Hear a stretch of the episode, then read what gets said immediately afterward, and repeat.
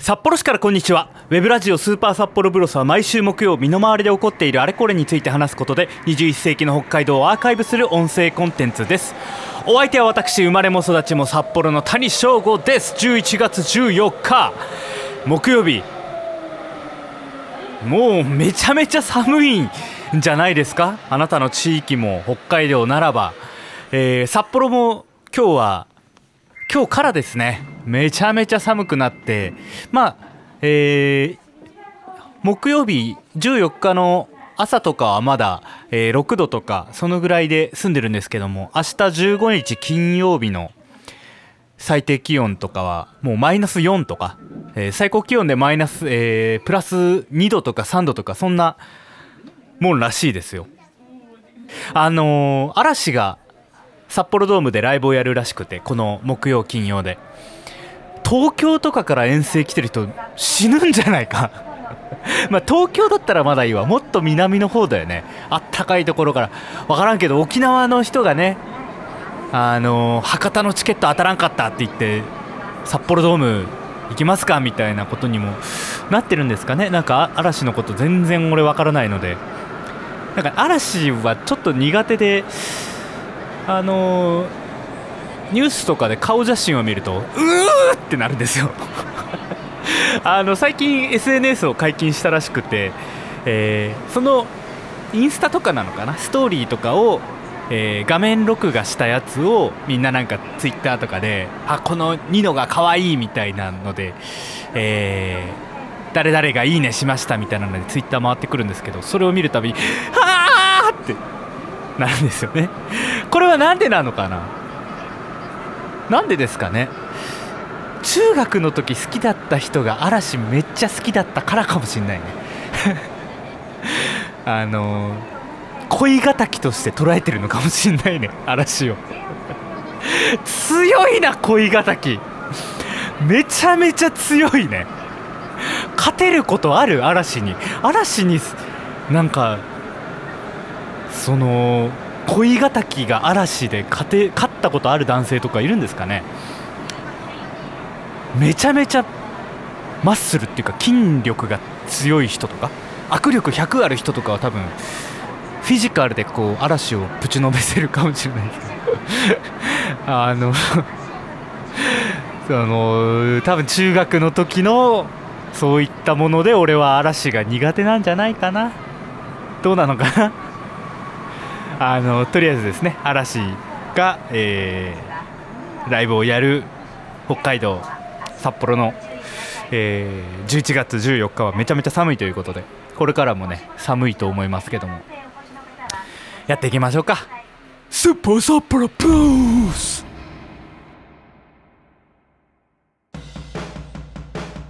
改めましてスーパー札幌ブルース11月14日やっていくわけなんですが一人喋り回でございますねあの NoMaps 特別回ということで、え3回分4回分ぐらいかな、えー NoMaps 特別回に当てたわけなんですけどその前のね、えー初回第2回が埼玉の映像作家の星野大輔を呼んで、え2人しゃべりやってたんですけども、まあ、そもそもスーパー札幌ブロスをやるにあたって一人しゃべりをねどんどんやってなんかこうその時々の自分の考えてることとかを残していきたいなっていう欲があったにもかかわらずゲストばっかりゲスト会ばっかり続いてまあありがたいことなんですけど久しぶりに一人で喋れるなという心持ちでおりますな。つうことなんでなんかこう気になるニュースとかを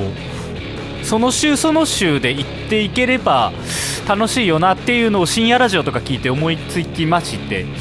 えー読みたいニュースこちら、えービールニュースですね、えー島根県松江市の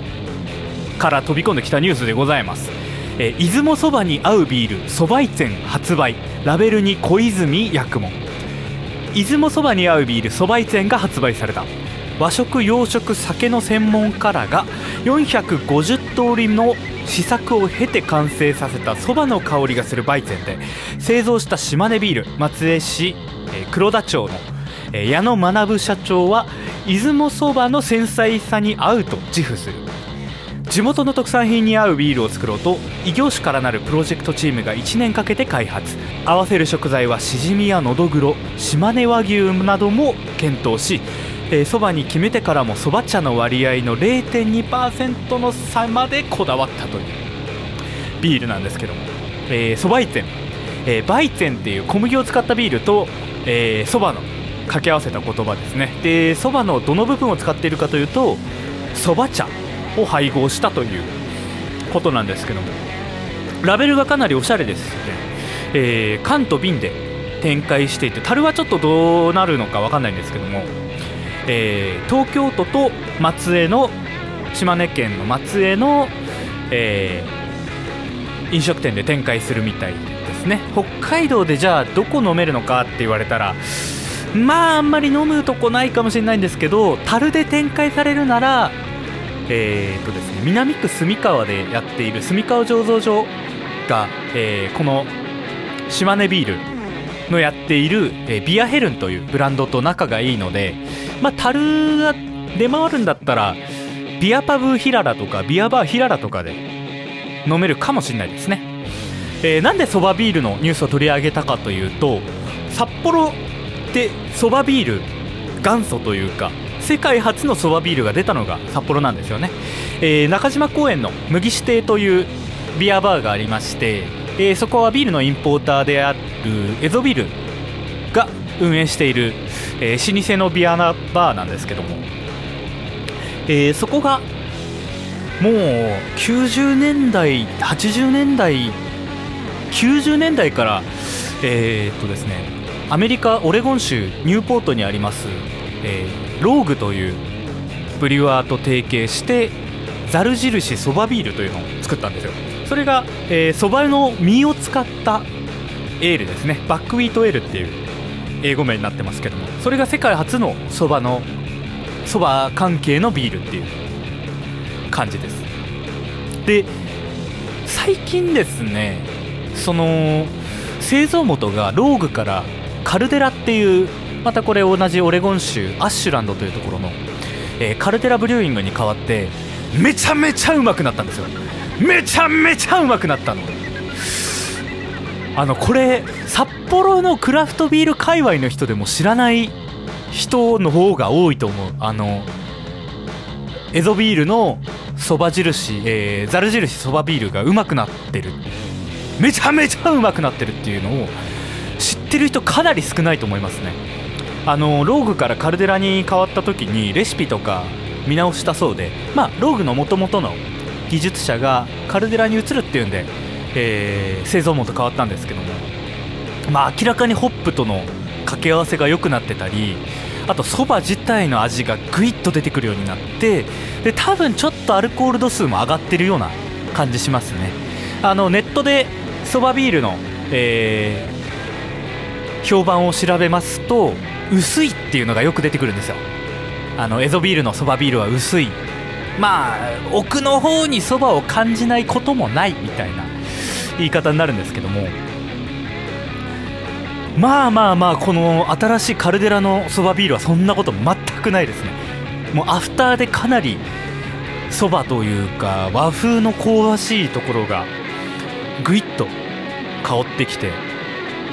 ああいうビールは他にないですね。もう世界見渡してもなんかねヨーロッパでそばの実を使った、えー、ビールが出てるらしいんですけど、まあ、ほとんど日本では見かけずあとそれも多分さらっとした作り方なんじゃないかな。ホワイトエールとかそういう、えーとですね、小麦系のビールだったと思うので、まあ、札幌の飲食店でちょこちょこ見かけるかもしれないしあとは中島公園の麦支店に行けば、えー、年中いつでも飲めるので、えー、エゾビールのざる印そばビール、えー、手に取ってぜひ飲んでみてください。あの裏にですね、えー、このビールはそば、えー、の実を使っておりまして、えー、結構健康にいいビールですっていうのが売り文句として書かれてるんですけどその説明文の最後に「でもネギとか海苔は乗せないでくださいね」って書いてあるんですよ。乗せん！乗せん乗せん乗せんあのねフレットさんっていう人が、えー、オーナーというか社長なんですけどもエゾビールの。そういうのばっかやるんですよね。ゲップビールっていうのを作ってこのビールはゲップが出ますけどもゲップでこのビールは買えません。いや分からん！みたいなことをねあのよくやってるところなんで。あとはですね、えー、レッドフォックスアンバー北キツネビールというのが、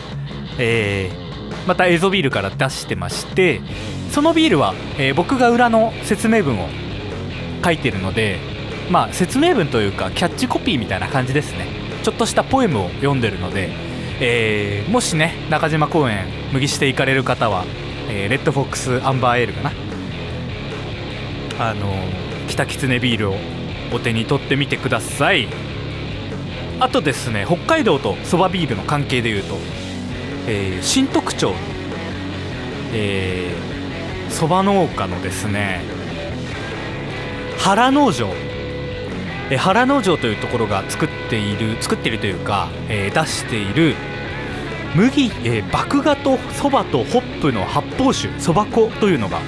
最近あるみたいですね、えー、これ製造元が大雪地ビールという旭川の、えー、クラフトビールメーカーで結構若い人が醸造をやってるんですけど美味しいビール作るところなのでこれも気になるビールですね、えー、瓶でしか多分出回ってないのかな。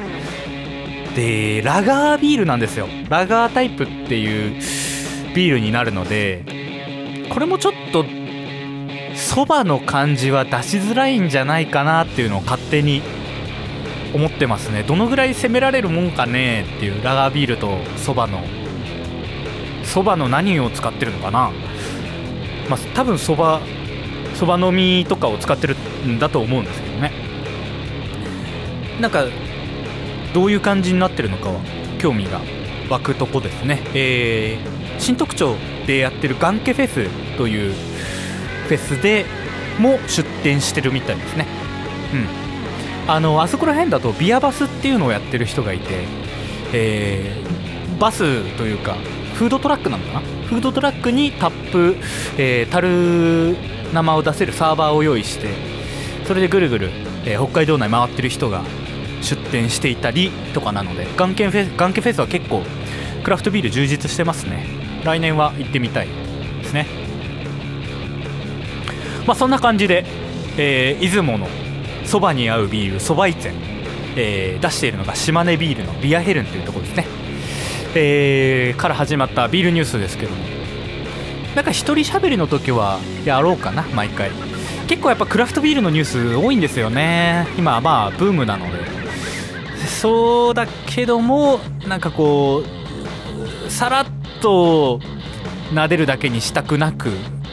そばビールっていうだけでも結構北海道とつながりがあったりするので他の、えー、ビールのニュースの時もやっていきたいと思います。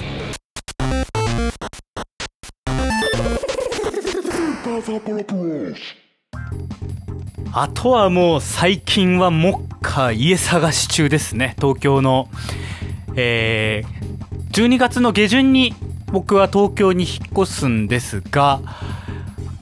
えー、11月の中旬ぐらいに、まあ、内見とか行ってもう1日で全部見て決めたろうっていうような腹積もりでいるんですけども。前に住んでた家の近くに住もうと思ってるのであんまりまあ、えー、知らない街というか土地勘がないわけではないので、大結構まあ物件探しは楽なんですよね。あとはどこまで妥協できるかというかどこまでお金出せるかとかどこまで駅から遠くてもいいかみたいな話なんですけども。全然納得いってないのが 礼金なんですよ。礼金ですよ礼金。礼金ってまあじゃあ13万の家があったとして部屋があったとして敷金はわかるんだけど13万礼するんですよ。13万ポンともらうことありますか？13万ポンってもらったら何しますか？本当に。13万ですよ。まあまあまあまあ分かるんですよ。あの理屈というかもともと礼金っていうのはえー、まあ、遠方から、まあ、昔々遠方から引っ越してくる、えー、おのぼりさんが、えー、大家さんにちょっとこれからどうぞよろしくお願いしますと何かあったらあのご厄介になりますということで、えー、まあちょっと包むという意味合いで始まったのが礼金だと。そんなものはまあ調べればわかるわいと。ええ。まあまあまあまあまあその文化は分かりますと。でえー、現代的な話で言えばホームズとかスーモとか、えー、いろんな広告媒体というかですね、えー、家探しサイトに載っけるときにまあまあまあ載っけるのにもお金がかかりますよと。うんうんうんうんうん。いやその通りですよ。うん。まあ向こうもねただでやってるわけではないですし、えー、あれに乗ってえー、この物件見ましたっていう人から連絡受けてで不動産仲介が入ってで内見立ち会ってねみたいなのはまあまあまあありますよ。そういうのも分かります。費用がかかるのは。ただね礼金ってだって6万円の部屋借りるのも13万円の部屋借りるのも同じく1ヶ月分取られるわけでしょ。でも手間賃は同じじゃないですか。契約書書くだとかあの内見立ち会うとか。じゃあ2部屋借りいや2部屋借りても意味ないのか。そっか。2部屋借りたら6万のやつを2部屋借りたらそっか。いろいろ大変なのか。まあまあまああのー、めちゃめちゃ今礼金に対してはわかるけど納得はいってないよっていう。分かりますけどねっていう。で北海道ってねあの最初にお話ししたその礼金文化の始まりであるところの、えー、おのぼりさんが「よろしくお願いします」って大家に払う分っていう、えー、ところから言うと北海道ってなんか礼金がない物件が多いらしいんですよ。でその理由が、えーまあ、何かあったら実家から誰かが駆けつけてこれる距離だからまあ礼金を取らないことが多い。それで礼金文化はない。っていうような、えー、説明がインターネットに書いてあったんですけど。いやすぐ来れるんかいっては思いますけどね。まあまあまあ昔とかはそんな飛行機もビュンビュン飛んでなかったから例えば帯広の人が札幌に住むにあたって帯広から東京よりは近かったんでしょうな札幌の方が。うん。だから例えば釧路とかから札幌まで昔で何時間ですかね。9時間ぐらいなのかな。まあでも半日あれば電報一発打って1丸1日ぐらいで届くつくのかな。だからまあ礼金文化がないみたいなのは目にしたんですけどそれにしたって北海道やっぱ家賃安いですね。あの同じ条件で探す東京と同じ条件で札幌のやつを探すっていうのはね本当やっちゃいけなかったなってあの心が折れるので。あー安いって なっちゃうんで。安くてよいって。もうめちゃめちゃ綺麗でね。あのー、お風呂なんかこうちょっと黒があしらわれててねなんか壁に黒の何て言うんです？素材でなんかウニウニウニっていう白がさ差しで入っててであの給湯器のボタンもねちょっとやっぱ違うのよ。90年代とかのやつじゃないのよ。なんていうの。絶対あの札幌の同じ値段東京で俺が探してる物件と同じ値段で借りられる物件のあの給湯器を見たら東京は、まあ、ピッピーぐらいは言うんですよ。でも札幌のやつって絶対お風呂が沸きましたっていうタイプのやつなんですよね。うわーこれかーって思って。めちゃめちゃいいやつだっていうのを見たりしてね。ちょっとずつ心はさなんかこうもうってもうってなってますね。うん。まあでもすすきのとかに住んだら俺心はあれだなやさぐれていきそうどこに住むのがいいんすかねあの札幌だと北18とかいやでもあっちもな僕自身がやっぱ南区の出なので森とか山とか好きなんですよね川とかだから札幌住むってなってもいやでもな地下鉄あ JR 江別住む？うわいいな江別北広島住む？いやこの前ね江別と北広島に行ったんですよ。北広島はえボールパークが建設されるにあたって、えー、民間レベルでもなんかできないかっていうことを取り組んでいる方々がいて12月8日に、えー、北広会議っていうのをやるみたいなんですけどそれにあたってちょっと先に市役所の人とかと話したりしてボールパーク見たりして建設予定のところ。ボールパーク建設予定地はマジで何もないですけどね。本当のですよ。のいやまだ何にも立ってないっていうか土ほっくり返してるみたいな感じで。だからでも北広はどんどんあのボールパークとかどんどん変わっていきそうですけどね。だから北広とかあとは江別ですね。江別はデザイナーの山崎さんにイベントを誘ってもらって遊びに行ってあとは、えー、シティユアシティの K オーバーさんが働いてらっしゃる小林コーヒーっていうところに行ってまあたくさん江別の人ねあの合わせていただいてまあ面白かったですね。あとは江別は僕の大好きなノースアイランドビールもあるしうん。す住む？本当に。ちょっとねスーモかホームズで見てみようかな。江別と北広。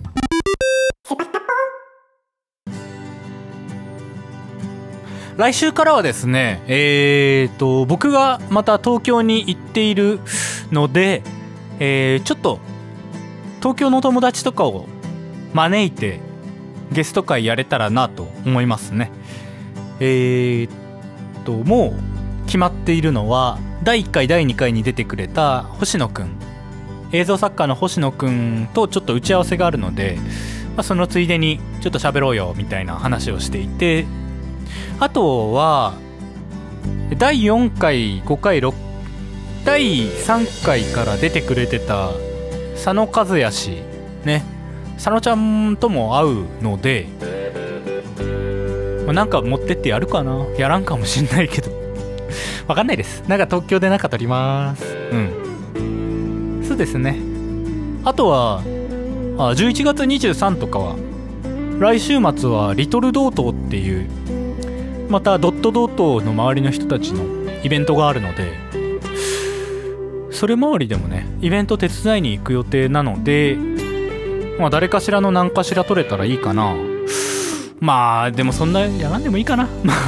また一人喋れてもいいかなうん、適当にやります。それでは皆さんまた来週。